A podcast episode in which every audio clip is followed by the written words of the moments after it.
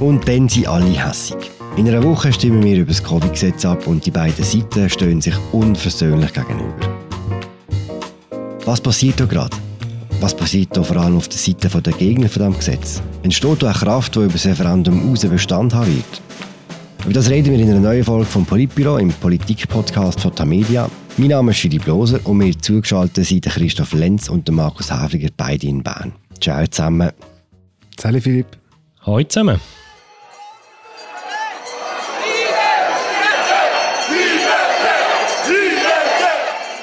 Wir haben genau eine Woche bis zur Abstimmung und wir haben schon alles gesehen. Wir haben riesige Demos, Shitstorms, Hassigkeit auf beiden Seiten und als Krönung gibt es schon jetzt verschiedene Leute, die Zweifel am Ausgang von dem Resultat säen. Könnt ihr euch an irgendeinen Abstimmungskampf erinnern, der auch so yes war, wie wir in Baselbiet sagen? Ich, allein in, meinem, in dem Zeitraum, den ich überblicken kann, kann ich mich schon auch an mehrere andere Abstimmungskämpfe erinnern, die sehr heftig sind. Also 1992 zum Beispiel, EWR-Abstimmung, sehr heftig gewesen. Auch dort haben gewisse Leute das Ende von der Schweiz beschworen. Es ist heftig gewesen. Es hat auch immer wieder in Ausländerthematiken hat's Abstimmungskämpfe gegeben, wo es Grenzüberschreitungen gegeben hat. Auch Konzernverantwortungsinitiativen, wo wir erst letztes Jahr darüber abgestimmt haben, ist ebenfalls ein sehr heftiger Abstimmungskampf gewesen.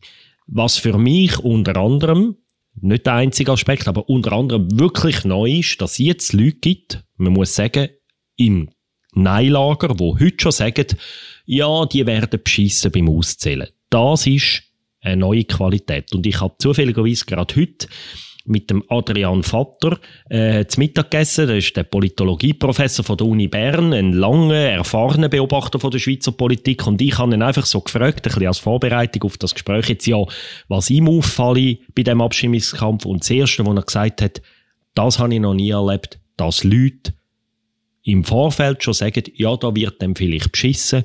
Und er sagt, das ist fatale Entwicklung für unsere Demokratie. Das ist so sein erster Kommentar gewesen. Christoph, kannst du dich an eine EWR-Abstimmung erinnern?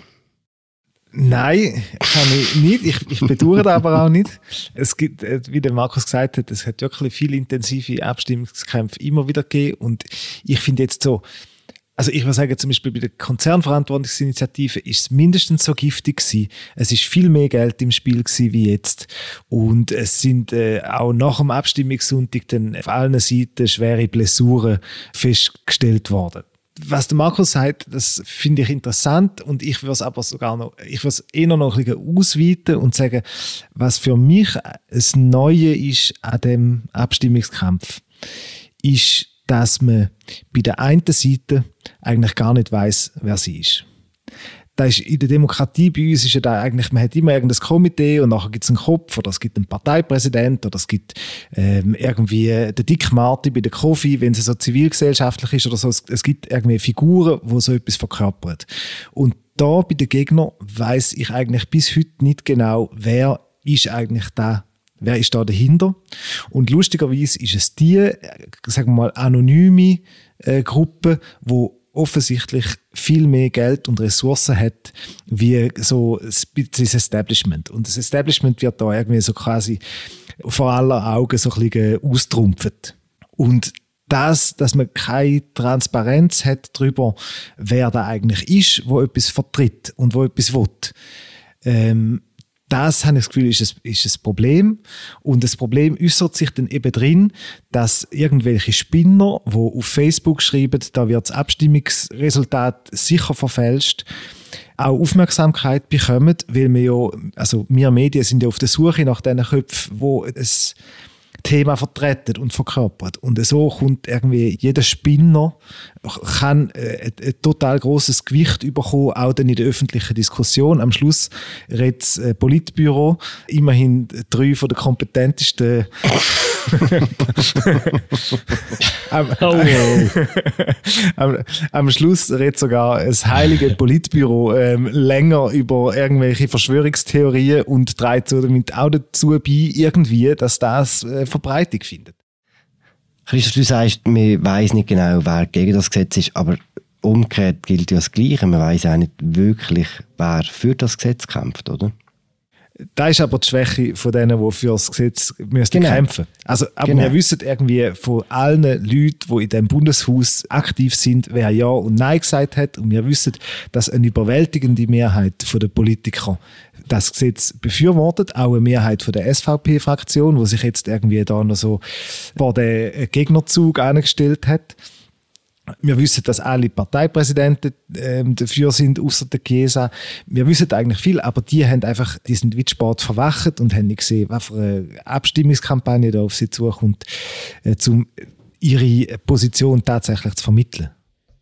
Ich bin teilweise einverstanden mit dem, was du jetzt gesagt hast, Christoph. Also es ist richtig, wir haben eine diffuse Gegnerschaft. Zwar gibt es ja da verschiedene Organisationen, irgendwie da das Bündnis Surkantone, Freunde der Verfassung und wie sie heißen, die sind zum Teil sogar als Verein konstituiert und so. Also man hat dort schon punktuell auch Ansprechpartner, aber es ist eine sehr diffuse Gegnerschaft. Da gebe ich dir recht. Also einerseits bin ich nicht ganz einverstanden. Ich finde, es gibt durchaus Leute, es ist nicht alles ganz anonym, sage ich mal.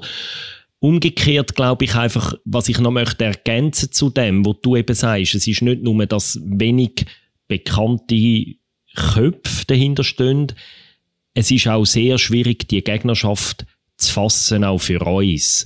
Wie ticken die politisch? Man kann sie nicht in die gängigen Kriterien links, rechts, Stadt, Land, gut ausbildet, schlecht ausbildet, arm, reich und so. Mit, so, mit solchen gängigen Kriterien kann man sich fast nicht fassen, weil es ist tatsächlich in diesem Sinne eine Querfront, wo quer durch verschiedenste Gesellschaftsschichten, äh, politische Lager durchgeht. Oder? Und natürlich gibt's, ist das Land stärker vertreten als die Stadt. Natürlich ist wahrscheinlich rechte Bürgerinnen und Bürger sind stärker vertreten als linke Bürgerinnen und Bürger, aber auch dort ist es nicht eindeutig, die, die Trennung. Und das macht es auch für uns Journalisten, für Politologen, für Politikerinnen auch sehr schwierig, das irgendwie zu fassen. Es ist einfach irgendein neues Phänomen. Darum bleiben wir doch bei dem, was man kann fassen und was man sieht. Und das ist im öffentlichen Raum, merkt man schon, dass da recht viel Geld offenbar vorhanden ist bei den Gegnern von diesem Gesetz. Man sieht überall Plakate, an den Bahnhöfen, unterwegs. Wisst ihr, wer das zahlt? Was, was weiß man über die Finanzierung dieser Kampagne? Also es gibt unterschiedliche Plakate und bei den, ich würde sagen, und auch Flyer und so, das ist ja wirklich eindrücklich gewesen, was da auch in Briefkästen geflattert ist und so. Und bei einem grossen Teil weiß man nicht, woher das Geld kommt. Man weiß nicht, was für Motive dahinter sind. Es gibt eine Ausnahme. Es gibt noch so ein Komitee, wo als Milliardärskomitee jetzt ein bisschen Schlagzeilen gemacht hat, wo acht Leute hocken und die haben auch, die sagen, sie haben 1,3 Millionen aufgeworfen, was ein stolzer Betrag ist für einen Abstimmungskampf. So viel Geld hat nie in keinem Abstimmungskampf, außer vielleicht die SVP manchmal, wenn er etwas wichtig ist, hat die Partei nie so viel Geld. Die acht Leute, die eben mehrere Milliardäre dabei sind, die äh, leisten sich die Kampagne, dort weiss man es will. Also einmal, die haben das selber so gesagt, man kann das auch nicht nachher prüfen, oder? Es gibt ja bis jetzt keine Transparenz in der Schweiz über solche Kampagnen. Aber ja, dort ist klar, dass äh, der, der Urs Wittlisbach, respektive seine Partnerin, die haben in den letzten Tagen so ein bisschen die Schlagzeilen bestimmt. An der kristallisiert sich jetzt die Diskussion und es ist offensichtlich, dass das problematisch ist für äh, so eine direkte Demokratie, wie wir sie haben, wenn einzelne Schwerreiche sich solche Kampagnen leisten. Wenn man das Interview von der Frau auf Inside Paradeplatz geschaut hat, dann hat man auch nicht das Gefühl, ihre Argumente sind extrem raffiniert oder sie hat sich extrem tief mit dem spezifischen Gesetz auseinandergesetzt, wo man darüber abstimmt, sondern es ist mehr so, sie kann sich leisten und sie will, dass man im Bundesrat mit dem Gesetz mal so generell einen Schuss vor den Bug setzt. So, ihr Hauptargument ist, es kann so nicht weitergehen. Und das ist meiner, meiner Meinung nach irgendwie bedenklich, also bedenkliches Argumentationsniveau in der Situation, wo sich die Schweiz befindet. Ich finde auch, das ist ein weiterer Aspekt, der wirklich neu ist. Natürlich, es hat immer wieder Fälle gegeben, wo reiche Leute Kampagnen finanziert haben, bei der SVP namentlich. Aber dort ist aus meiner Sicht schon ein anderer Fall, oder? Wenn der Walter Frey oder der Christoph Blocher viel Geld in eine Kampagne stecken, dann ist es irgendwo ähm, der Absender irgendwo gleich auch einfach klar. Und das ist irgendwie auch der traditionelle Weg in der Schweiz. Du hast an einem Verband oder an einer Partei Geld geben. Und jetzt für eine Kampagne. Und jetzt, das ist aus meiner Sicht ein neues Phänomen. Auf einmal und es ist eben jetzt nicht der erste Fall in kürzester Zeit. Es hat ja den Fall gegeben von diesen Meili-Brüdern, wo, das ist damals eine linke Initiative gewesen, die Erbschaftssteuerinitiative mitfinanziert haben. Dann hat es kürzlich den Fall gegeben vom Geschäftskollegen von dem Urs Wirtlisbach, vom Alfred Gantner, gleiche Firma, Partners Group Zug, ebenfalls Multimilliardär, wo sich äh, so ein privates Kampagnenvehikel gegen das Rahmenabkommen geleistet hat. Und jetzt tritt irgendwie die Simon Wirtlisbach auf und sagt, ja, wir haben jetzt gerade schnell 600.000 Franken in das, die Kampagne gegen das Covid-Gesetz eingeworfen. Die Frau ist noch nie politisch aufgefallen. Sie hat auch in dem Interview wirklich einfach Zeug erzählt, wo einfach einfach faktisch einfach wirklich falsch ist. Und man hat da ein bisschen das Gefühl, da leisten sich gewisse Leute als Hobby fast eine Politkampagne, wo, wo einfach out of the blue nachher irgendwo einfahrt. Und das ist einfach ein neues Phänomen, finde ich, wo recht interessant ist. Ist das ja nicht, das kann jeder selber entscheiden, was mit seinem Geld macht. Oder wo ist genau das Problem für die Demokratie? Mal, also ich finde, doch sehr problematisch. Ich meine, okay, Geld kauft keinen Abstimmungssieg. Aber Geld kauft etwas, wo in der direkten Demokratie extrem wichtig ist, nämlich Lautstärke.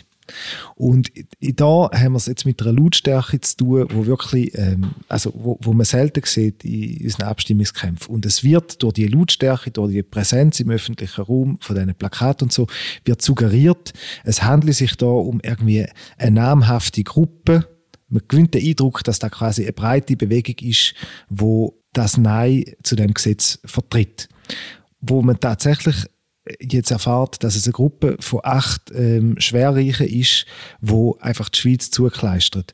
Und das ist eine, eine Verzerrung, wo in der in der direkten Demokratie problematisch ist, weil sie äh, suggeriert andere Kräfteverhältnisse und sie verzerrt Diskussion ich finde persönlich äh, bin ich bei dir, Philipp. Es ist nicht a priori ein Problem. Jeder kann, oder, in einer Demokratie. Was wir ja einfach heute das Problem haben, bis heute, gibt es keine Transparenz in solchen Fällen. Also die, das eine Komitee hat jetzt selber gesagt, wie viel sie angeblich aufgeworfen haben. Es kann auch dreimal so viel sein oder nur halb so viel. Wir können es nicht überprüfen.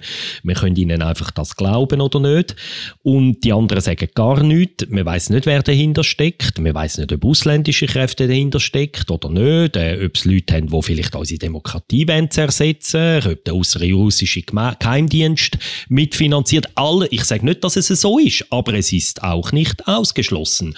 Und heute haben wir das kein. Jetzt ist ja die Frage, es ist ja jetzt das neue Gesetz verabschiedet worden vom Parlament, ist noch nicht in Kraft äh, als Gegenvorschlag zu der Transparenzinitiative, wo das jetzt will ändern, wo so eine gewisse no Transparenz neu will einführen. Also da kann man jetzt in Zukunft gespannt sein, ob das neue Gesetz in solchen Fällen ähm, mehr Transparenz kann schaffen, dass man dann wenigstens wüsste, zum Beispiel, wie viel Geld werfen die Freunde für Verfassung auf und woher haben sie es.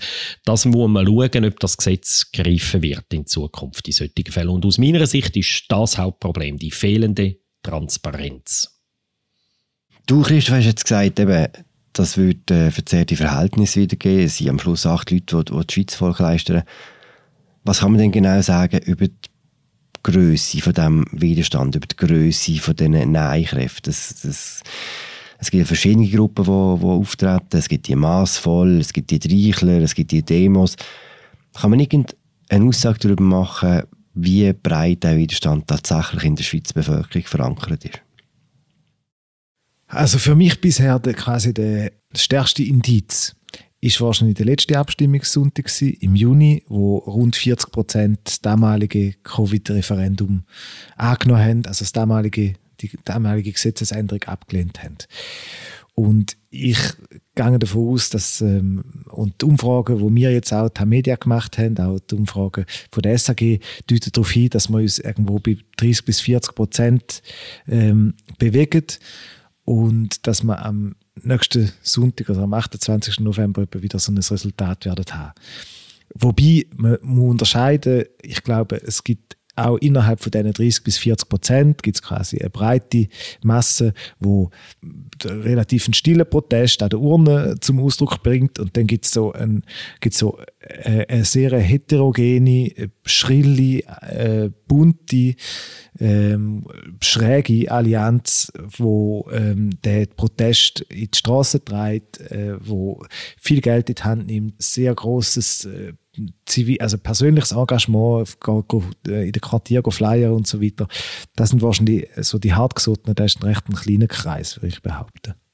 Wobei er ist auch der Kreis ist mindestens mehrere Zehntausend äh, Personen stark, sicher, oder? Ich meine, das sieht man an der Größe von diesen Demos und so.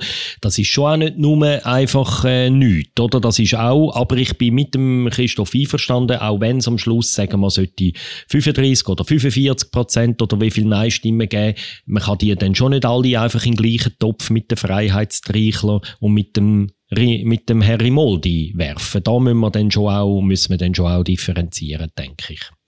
Aber ich noch vielleicht zu diesen Meinungsumfragen. Also die Meinungsumfragen sagen ja eigentlich den Gegner im Moment eine vernichtende Niederlage äh, voraus, oder? Dass also zwischen 60 und fast 70 Prozent Nein-Stimmen sollte geben. Ich bin schon sehr gespannt bis zum Abstimmungstag, wie das Resultat wirklich wird sein, weil ich denke einfach, oder, das Gesetz tut in gewissen Kreisen extrem stark mobilisieren. Und darum bin ich gespannt, ob so die Umfragen, die sonst in, in ein bisschen normaleren Abstimmungen heute recht präzise häufig sind, oder? Ob die da die tatsächliche Stimmung wirklich können abbilden da bin ich selber einfach sehr gespannt als politisch interessierter Mensch. Okay, das heißt, wenn es jetzt wirklich eine große Überraschung gibt, wenn jetzt all die Umfragen falsch wären, was würde es denn genau heißen, wenn das Referendum angenommen würde? Was würde es bedeuten für einen weiteren Verlauf der Pandemie, wenn das Gesetz runtergeht? Also im, die direkte Konsequenz wäre natürlich, dass das Gesetz mehr oder weniger müsste zurückgenommen werden. Da gibt es Diskussionen darüber, wie schnell das dann müsste passieren, namentlich irgendwie das Zertifikat und die äh, wirtschaftliche Hilfe das ist mal so die erste Dimension von, sagen wir, vom, wo, wo man ein Problem äh, kreiert. Aber wenn man beobachtet, wie in dem Abstimmungskampf das Gesetz quasi zum oder die Abstimmung zu einem Plebiszit über das Pandemie-Management vom Bundesrat gemacht wird, wenn es da äh, tatsächlich sollte eine Niederlage geben für den Bundesrat, dann habe ich das Gefühl, der Bundesrat wäre auch äh, stark eingeschränkt über die nächsten sechs Monate, wie er überhaupt noch effektiv will, die Pandemie bewältigen also beispielsweise mehr Druck auszuüben, dass man sich impft, das wäre äh, sozusagen unmöglich in den nächsten sechs Monaten. Ähm, wirtschaftliche Hilfe wäre sehr schwierig neu zu erteilen, sollte ein Lockdown äh, nötig sein. Ob ein Lockdown überhaupt noch politisch zulässig ist, wenn sich eine Mehrheit vom Volk gegen so ein Covid-Gesetz ausspricht, ähm, selbst das ist für mich unklar. Also man wäre in, in, in wirklich unkartografiertem Territorium politisch.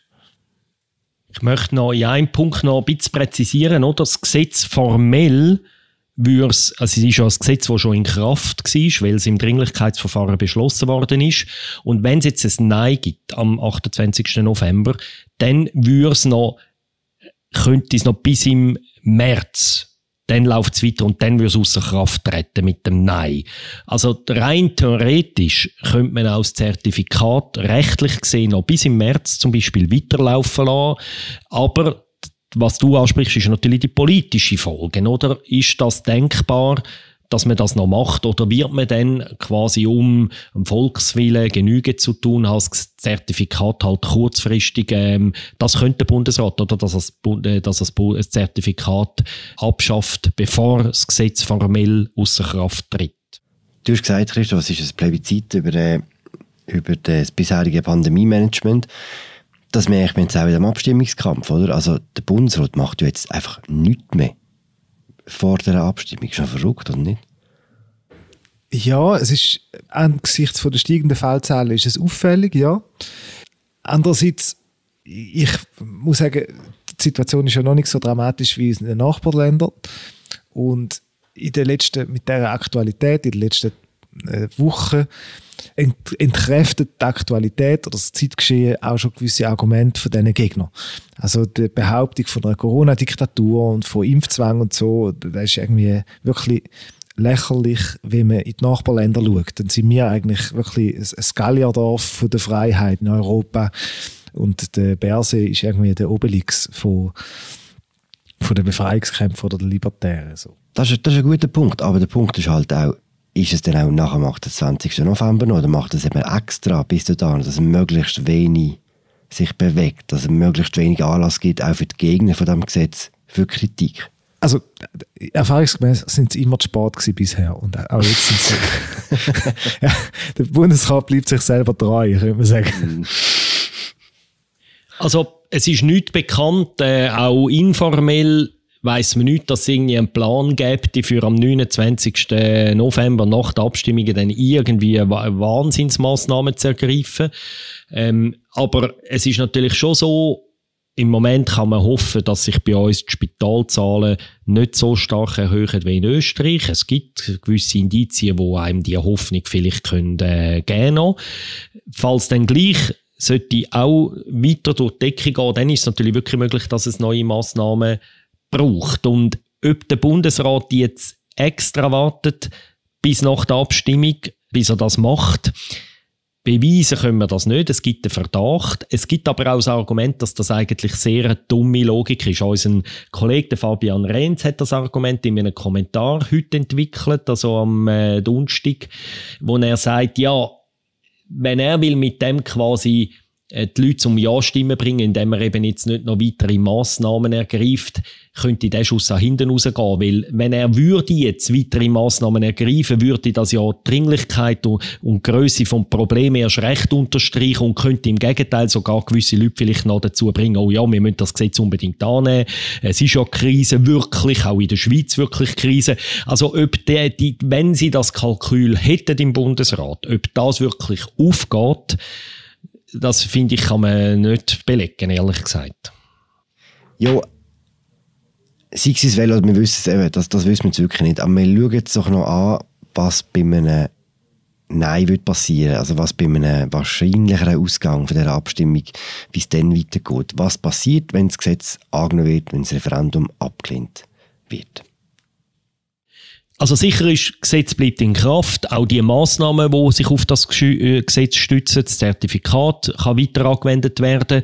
Und vor allem, und man darf das schon nie vergessen, es redet alle nur vom Zertifikat. Es geht auch um Wirtschaftshilfe für betroffene Branchen. Auch die würden weiterlaufen. Auch die würden ja enden zum Teil mit dem Gesetz. Und dann ist tatsächlich, was passiert weiter auf die Pandemie sehr kurz bezogen, kurzfristig bezogen, das hängt dann halt wirklich davon ab, wie die Pandemie weitergeht. Ich glaube ganz ehrlich, die Angst oder die Warnung, dass der Bundesrat nach einem Jahr würde total überschrauben und, ähm, und nachher die krassesten Massnahmen ergreifen, weil er carte blanche habe, die halte ich für ziemlich unwahrscheinlich, weil unsere sieben Bundesräte, und, also hat ja auch Bundesrätinnen drunter, ähm, ist natürlich die Debatte schon meiner Einschätzung nach recht eingefahren, die, die Eskalation in dem Abstimmungskampf und sie werden alles daran setzen, dass das nicht unnötig weiter angeheizt wird, oder? Ist meine Einschätzung. Aber es kann sein, dass es weitere Massnahmen wird geben, wenn die Fallzahlen das nötig machen und die Spitalsituation. Deine Frage die geht ja noch in eine andere Richtung. Was passiert bei einem Nein ähm, zum Referendum oder bei einem Ja zum Gesetz? Was passiert mit denen, die es jetzt bekämpft haben, mit der Allianz, über die wir reden? Und das ist tatsächlich etwas, wo, wo, wo auch ich viel darüber nachdenke und wo, wo ich das Gefühl habe, also sagen wir mal, ob die langfristig werden wir 2023 einen äh, Nicola Rimoldi im Nationalrat erleben, ähm, glaube ich nicht so. Weil die Allianz tatsächlich zu heterogen ist. Wenn man, und wenn, also ich bin, äh, vor ein paar Wochen bin ich mal am Donnerstagabend in der Stadt Bern und habe so eine Demo beobachtet und haben dort auch so bei einigen das Gefühl gehabt, dass die irgendwie das Stimmmaterial dann gleich irgendwo vernuschen. Oder, oder den Briefkasten gar nicht mehr leeren. oder so. Und, und ich glaube nicht, dass das äh, quasi für Wahlen äh, stark mobilisierbar ist, die Allianz. Was aber meiner Meinung nach könnte mittelfristig passieren, ist, dass man so ein bisschen in eine Durmobilisierung hineinkommt von dieser Allianz. Wir können jetzt irgendwie auf den folgende Abstimmungssonntag schauen, das ist im Februar. Da gibt es unter anderem das Mediengesetz, wo ähm, wir Medien sollten äh, Bundeshilfe bekommen, äh, rund 120 Millionen. Und es braucht nicht so viel Fantasie, dass man die heutige Nein-Stimmung gegen den Bundesrat, gegen die Parteien, gegen die Medien, die äh, im Bundesrat nach der Pfeife tanzen. Angeblich. Man, angeblich. Angeblich, genau. dass man diese Nein-Stimmung irgendwie am Kochen behaltet und im Februar dann gegen das Mediengesetz verwendet. Und man sieht da auch schon so eine Konvergenz von diesen Kräften, die das Mediengesetz bekämpfen, mit den Kräften, die das Covid-Gesetz bekämpfen. Und nach dem Mediengesetz kommt dann irgendwann zum Beispiel die Lex Netflix, ähm, wo es auch wieder darum geht, der Staat äh, schafft irgendwie äh, in einer gewissen Form eine neue Steuer, wo die, äh, irgendwie freiheitliche Wirtschaftsordnung einschränken für, äh, damit irgendwie Geld in die Kultur hineinfließt oder so. Auch dort könnte man sich vorstellen, dass ein großer Teil von der Allianz wieder mobilisierbar ist. Und das könnte schon realpolitische Konsequenzen haben und dann ähm, dort halte ich es jetzt für wahrscheinlicher, dass die Allianz dann auch mal einen Abstimmungssieg erringt, wie jetzt am kommenden Sonntag. Aber ganz ehrlich, jetzt bei dem, bei dem Covid-Gesetz geht es ja um alles oder nichts, oder? Jetzt im Fall von der Covid-Gegend geht es ja um Impfung, ja oder nein. Hast du das Gefühl, oder hast du, Markus, das Gefühl, dass bei den anderen Abstimmungen die Mobilisierung auch so funktioniert, wenn es eben nicht wirklich um alles geht? Also, das, sie sind natürlich wirklich jetzt losgelöst von der äh, Geschichte Corona, sind sie offenbar recht gut organisiert, gewisse von diesen Gruppen. Also das haben wir zum Beispiel auch gesehen, sie haben ja entscheidende Unterschriften auch bei dem Referendum zum Terrorgesetz PMT beigesteuert. Also sie, sie können es handwerklich zum Teil. Also ein paar von diesen Gruppen werden logischerweise verschwinden. Aber es ist schon so, sie werden mit der Zeit dann, wenn der Aufreger wirklich wegfällt, wird sicher auch die Mobilisierung zurückgehen. Da bin ich über überzeugt. Ich frage mich einfach noch einen anderen Aspekt als der, den Christoph jetzt gesagt hat. Es hat einen Artikel gegeben in einem Konkurrenzblatt, wo recht interessant ist über die Freiheitstreichler. Der ist in der NZZ am Sonntag vor ein paar Tagen. Und was für mich dort die Erkenntnis war, das ist ein Journalist, der die recht intensiv begleitet hat. Und für mich ist die Erkenntnis, die Haupterkenntnis von dem Artikel ist gewesen, neben dem, dass sie ihren Gär ziemlich viel Schnaps und Bier trinken, ihren Garfahrten auf Bern, und zwar schon am Morgen offenbar zum Morgen mehr oder weniger. Außerdem ist für mich die Haupterkenntnis gewesen, dass für viele von diesen Leuten, die dort aktiv sind, Corona gar nicht einmal unbedingt wahrscheinlich der Grund ist, sondern mehr der Auslöser oder das Ventil für ein generelles Unbehagen mit der Gesellschaft, ein generelle ähm, Unbehagen mit dem schweizerischen Bundesstaat, so wie er im Jahr 2021 aufgestellt ist, wie viele von diesen Leuten schon vorher riesen Knätsch hatten mit den Behörden, Bau, Baufragen und so weiter und so fort und, so, und dass jetzt bei dem Corona irgendwie sich eine Unzufriedenheit manifestiert, wo vorher schon geschwellt hat.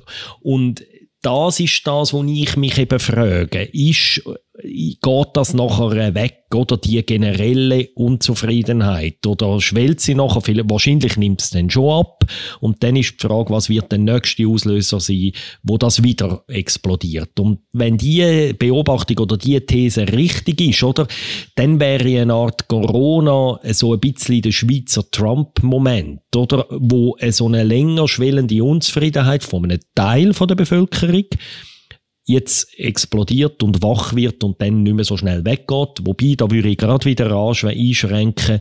Ich glaube trotz allem, das Unbehagen und Größe auch von der, von der Bewegung und von der Bevölkerung ist weniger ausgeprägt als in Amerika. Das muss man schon, das, ich will das schon nicht eins zu eins vergleichen, aber einfach so von der Richtung her, dass es so ein eine ähnliche Geschichte wäre. Dort ist es durch die Person Trump eine Art entzündet worden und da jetzt durch die äh, Krise Corona. Das wäre so noch eine, eine mögliche Entwicklung. Müssen es nicht die SVP versuchen, mit aller Kraft diese neue Bewegung einzugemeinen?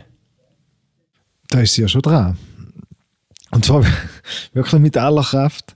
Und ähm, sie riskiert auch einiges von ihrem politischen Kapital mit dem Zug. Wie, sich zum Beispiel im Kanton Aargau gezeigt hat im letzten Monat, dass, dass es quasi eine traditionellere SVP gibt, wo, sagen wir mal, behördennäher oder äh, vernünftiger ist.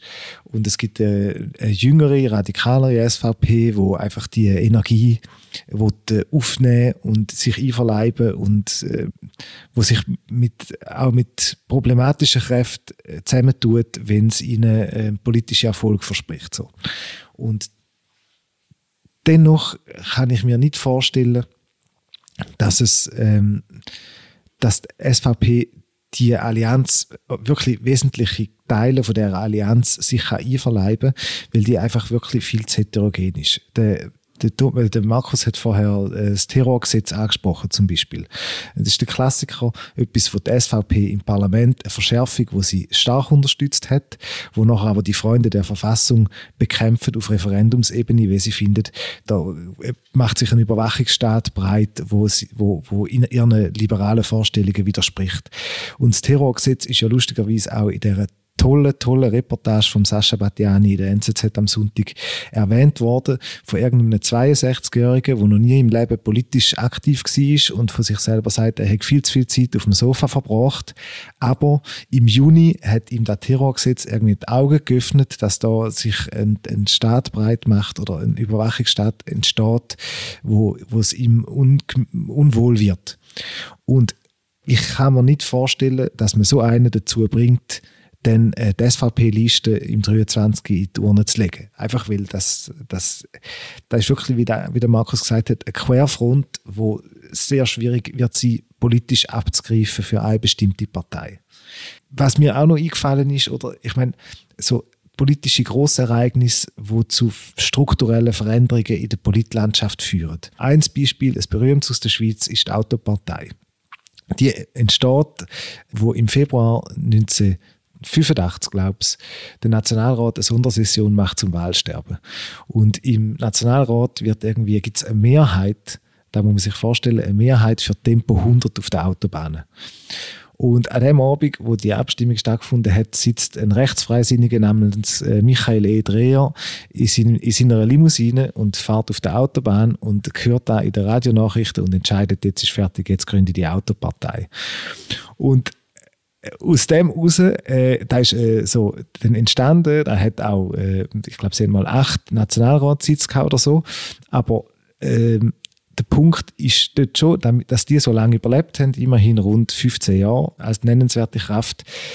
Ein Auto ist als Objekt nicht etwas Vergängliches wie eine Pandemie wo wir ja immer noch hoffen, dass sie dann irgendwann mal vorbei ist, sondern die Angst um deine Freiheit als äh, rasender Bürger auf der Autobahn oder um dein Auto, um deine Mobilität, die ist, das ist etwas, äh, wo da die Leute viel länger hat vermögen zu mobilisieren. Und ich ich glaube nicht, dass ähm, die Pandemie einen ähnlich nachhaltigen Effekt hat. Wäre, glaube schön, oder? Was man, was man zum Dreher vielleicht auch nochmal muss sagen, auch weil wir heute über Geld und Politik geredet haben, das Lustigste ist ja dann, er hat die gegründet und ist bei Garagisten im Kanton Zürich irgendwie Spenden einholen für seine Autopartei. Und jeder hat ein paar tausend Franken gegeben und dann sind da die Controller gekommen von BMW und Mercedes und so aus Deutschland und haben den Garagisten auf die Finger geklopft und dann gesagt, du da Politspende und so. Das, äh, das machen wir dann nicht. Nächstes Jahr gibt es dann nicht mehr. Und dann sind Garantisten zum Dreher und haben gesagt, du los, ich kann dir kein Geld mehr geben. Ich könnte natürlich, wenn du eine Zeitung machst, kann ich Inserat bei dir schalten. Aber einfach so Spenden gibt es nicht mehr. Und dann ist der Dreher ran und hat den Tacho gegründet, eine, äh, Gratis-Zeitung, äh, verteilt alle Haushalte. Und die ist einfach randvoll mit äh, Inserat aus der Autobranche. Und mit den Einnahmen von diesen Inserat hat er dann seine Partei finanziert auch nicht hübsch, aber wenn man, wenn man die so Lasst hören aus alter Zeit. So viel da dazu. Ja, wenn man die so zulässt, tönt es schon, es ist wahnsinnig, wahnsinnig beschaubar für ihn. Politische Kampagnearbeit. Du, ich will jetzt nicht die Klammer zu, äh, zu weit machen, aber du bist mal bei ihm im Auto gesessen, oder? Ich, ich bin mal bei ihm, die, äh, bei ihm im Büro gewesen, genau. Und ich habe mir erzählen lassen, wie eine Partei stirbt. Und seine Partei ist gestorben, weil sie ihr Thema aus den Augen verloren haben, sagt der Dreher. Sie haben irgendwie plötzlich alles gemacht, Rot und Rüebli, äh, Ausländerpolitik, Finanzpolitik, Wirtschaftspolitik und ihres eigentliche Ihr der eigentliche Kern ist das Auto gewesen, und das haben sie aus den Augen verloren, sagt er. Aber sie haben aber, sie haben eine Partei gehabt, im Gegensatz zu der covid Und ich glaube, oder? Ja, aber ich finde schon, das wird, ich glaube, das Beispiel zeigt, oder? Für die Freunde der Verfassung, wo im Moment, äh, finde ich, noch recht beeindruckende Organisation sind, einfach vom Effekt her, wird sehr schwierig sein, über das auslösende Thema raus ein Programm, eine Programmatik, äh, auch die Begeisterung von ihren Leuten aufrechtzuerhalten. Ich glaube, die Parallele von Michael Edreher und der Autopartei, die ist eben da recht interessant. Und damit haben wir den Bogen wieder angebracht, die Kurve kratzt. ich helfe am Christoph immer gern, weißt Ich würde gerne noch ganz zum Schluss eine Prognose haben von euch. Was glaubt ihr, wie geht es nächsten Sonntag aus und zwar mit konkreten Prozentangaben, bitte? Ich sage 62% fürs Gesetz, 38% dagegen. Und wir werden aber wieder in der Zentralschweiz, in den Kantonen, wo jetzt gerade auch ähm, hochrot sind auf den Feldzahlenkarte, dort werden wir ein paar Kantone haben, die das Gesetz ablehnen. Ich glaube auch, es gibt in der Zentralschweiz und in der Ostschweiz wird es Kantone geben, die ablehnen. Unterm Strich, glaube ich, habe das Resultat unter 60 Prozent. Ja, meine Prognose ist 57 Prozent. Ja. Wir werden euch beide darauf behaften in einer Woche. Das war es nämlich mit unserer aktuellen Folge vom Politbüro im Politikpodcast von Tamedia. Mein Name ist Philipp Loser und ich habe geschwätzt mit dem Christoph Lenz und mit dem Markus Havliger. Merci vielmals euch. Ciao zusammen. Ciao zusammen. Ciao zusammen.